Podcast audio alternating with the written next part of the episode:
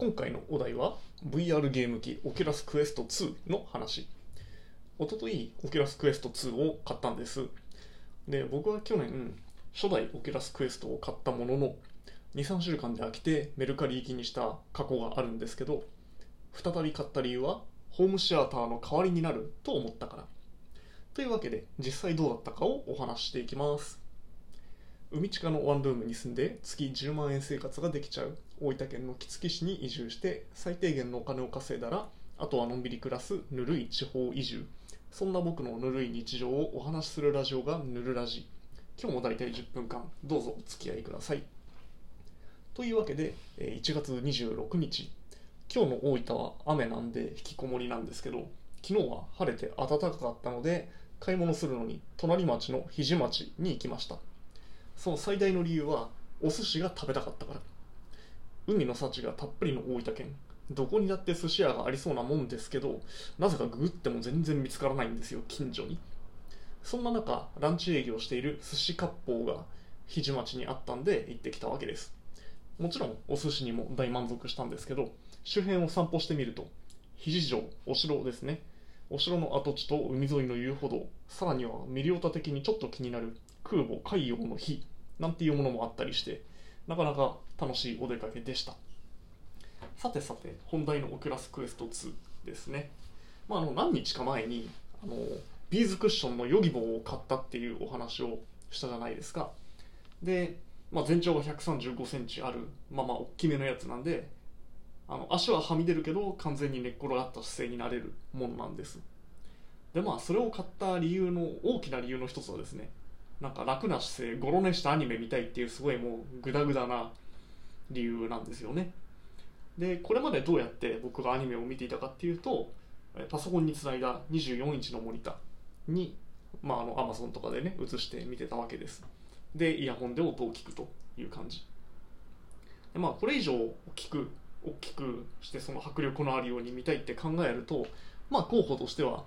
テレビかプロジェクターか、テレビかプロジェクタープラススクリーンの組み合わせかっていう感じになりますよね。で安いアパートですんで音をガンガン再生したら大変なことになるんでですね、音はイヤホンで聞くっていうことを想定していました。そんなことを気にしながらヤマダ電機とか歩き回ってみるとですね、テレビのサイズは65型ぐらいは欲しいなと。いや全然ね大きい部屋じゃないんですよ。もう距離にして多分画面まで2メーター取れるか取れないかぐらいなんですけど、それでもどうせねテレビなんて置くんだったらそれぐらいのサイズは欲しいなと思ったわけです。で価格 .com とかで調べると安くて 7,8 万プラス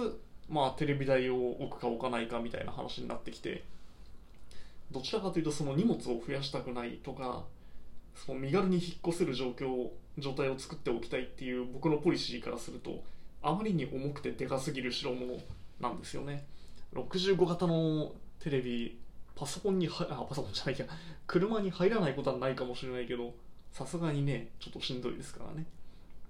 というわけでちょっと微妙だなと。画質はいいんですけどね。一方のプロジェクターとスクリーンの組み合わせ、最近プロジェクターが結構安くって、それこそ 2,3 万で手に入る。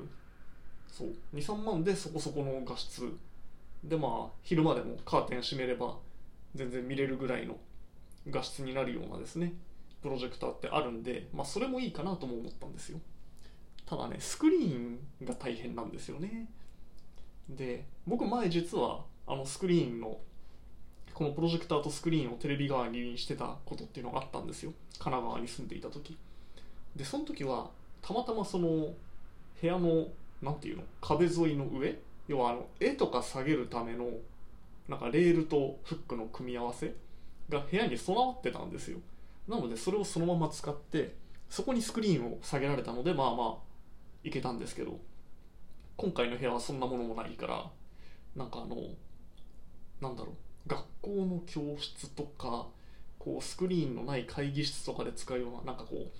筒状の箱をまず持ってきて、で下の方をひねるとスタンドになって、で上に引き出して後ろのつっかえ棒を引っ掛けるとスクリーンが立ち上がるみたいなやつ、分かりますかね。そういうスクリーンを使うなりしないといけないわけですよ。でそれでやれそのね60インチとか80インチのどでかいスクリーンなんて用意した日にはもう出すのも大変だしでかいし高いしということでやっぱりいけてないと。でその点 VR ゴーグルオキュラスクエスト2は 37,800 円です。でまあいろいろ調べた結果ですね、まあその装着すると大体80インチぐらいのスクリーンを見るようなサイズ感らしいということだったんですよね。でまあ初代より画質もアップしたというので、まあじゃあちょっと試しにこれを買ってみようかというわけで買ってみたわけです、オキュラスクエスト2。で、まあ、VR ゴーグルももちろん問題はいろいろあって、まあ今言った解像度ですね、初代は本当にね画質がいまいちでこう画面のつぶつぶが普通に見えちゃったんですよね。でもうさすがにそんなんだとねやっぱゲームやっててもなんかいかにもカクカクのゲームだなっていうなんかリアリティが薄い。まあゲームで動き回ってりゃいいのかもしれないけどそのね寝っ転がってアニメ見るとあらが目立っちゃって嫌だなと思ったわけです。でもまあオキュラスクエスト2ではある程度改善されていて、まあよく見ればつぶつぶ見えるけど、ただその80インチのスクリーンでじゃあ仮に80インチのスクリーンなり65型のテレビなりでその Amazon プライムのアニメを見たときに、まあ元の動画はフル HD なわけですよ。だからね多分あんだけ大きくしたらつぶつぶは見えるんですよ、そのテレビとかプロジェクターを使っても。まあそう考えると、まあ、解像度については問題ないなと思いました。で VR ゴーグルの結構めんどくさいのはピント合わせなんですよ。もうちょっとつける場所がずれただけでなんかぼやけるんですよね、視界が全部で。なんかねなんていうのかな、これもう想像してもらうしかないんですけど、頭を横方向に囲うストラップと縦方向に支えるストラップで顔の前に 500g の VR ゴーグルがデンとあるわけですよ。でそのゴーグルを支えるのがさっき言った2本のストラップなわけですよね。っていうことは重力で少しずり落ちるんですけど、そのずり落ちをね解消しないといけないんですよね。でなんかオキュラスクエスト2は初代より安くなったんですけど、ストラップがなんかしょぼくなってですね、その固定がいまいちうまくできない。これは結構ね大きな問題だと思うんですよ。ただしアニメ見るだけだったら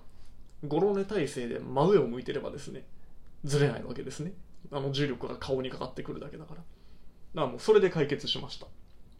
た。だから動画見るっていう用途だけで見ればこのずれることによるピンボケ問題も起きないし、なんならストラップしないで平気です。結構ねストラップ締めるともう締め付け感が強くて、とてもじゃないけどそんな 1時間2時間もしてる気にならないんですけど、ストラップをかけずに真上向いて VR ゴーグルを顔の上に乗っけた状態で見ればですね、まあ、ピントも問題ないし締め付け感も少ないので、まあ、あんまり気にならないです。で次の問題はね、僕家だとメガネしてるんですよね。でメガネしてると当然こう邪魔なんですよ。で、まあ、結論から言うとその真上を向いた状態のゴロ寝体勢で上からゴーグル乗っけるだけだったらまあまあ許容範囲だとは思ってるんですけど、これ耐えられないとなると、まあ、コンタクトにいちいち付け替えるか、それかなんかねダイビング用の水中ゴーグルあるじゃないですか、あれになんかどつきレンズをつけるアタッチメントみたいなのがダイビング業界では売っていて、それをオキュラスクエスト2にくっつけるこうアダプターみたいなのを売ってるんですね。でそれをつければ裸眼でもちゃんと見えるようになるんですけど、なんだかんだで 7,8,000 円するんで、まあ、僕はパスしました。あとは電源ですね。オキュラスクエスト2フル充電だと動画 2,3 時間見られるぐらいなんですよ。でまあ 2,3 時間見られれば十分とも言えるし、もっと見ることもあって、まあ、僕も昨日ねフェイトゼロのクライマックスのところでブチって切れておってなったんですけど、まあ、なのでモバイルバッテリー持ってるといいですね。モバイルバッテリーつないでこう頭の横ぐらいに置いといてケーブル差しとけば問題なしという感じでした。で音は意外と迫力あってですね、なんか下手なヘッドホン使うより全然いいんじゃないかなっていう気がしました。まあ多分なんですけど、まあ、VR ゲーム機ですからゲームではこう360度のから聞こえてくる音が要はどっちから聞こえてきたのかをこう認識できるような音の出し方をするためのスピーカーがついてるはずなんですよ。まあそれのおかげなのか、なんかただのステレオのアニメでも全然いい感じでしたね。で、あと他の用途、そのアニメだけのためにね買ったと思われる模索なんで言うと、バーチャルデスクトップっていうアプリがあって、それを使うと繋いでるパソコンの画面をまんま出せるんですよ。でマウスとかキーボードもそのまま使えると。ってなるとね、パソコン版の Kindle 開いて本読んだり漫画読んだりもできると。漫画読むとなんか無駄に大画面でなんか迫力あって好き、面白かったっすね。であとはこうマウスとかキーボードでもなく、でこうオキュラスのコントローラーでもなく、こう手の形を認識してですね、手をコントローラーにする方法もあるんですよ。でバーチャルデスクトップはそれに対応していて、なんかこう手でスクロールとかしながらなんかネットを見るっていうのはちょっとした未来感があって面白いですね。そうは言っても iPad でやった方がよっぽど楽だとは思いますけど、そんなわけでですね、結論としては80インチぐらいのスクリーンにフル HD のプロジェクターで映すぐらいの画質はあるので、500g の VR ゴーグルを顔に乗せて見続けるという不快感はあるにせよ、手軽さやコスパでいうとピカイチだと思います。そういう意味ではホームシアター代わりになりましたね。というわけで買ってよかったなというお話でした。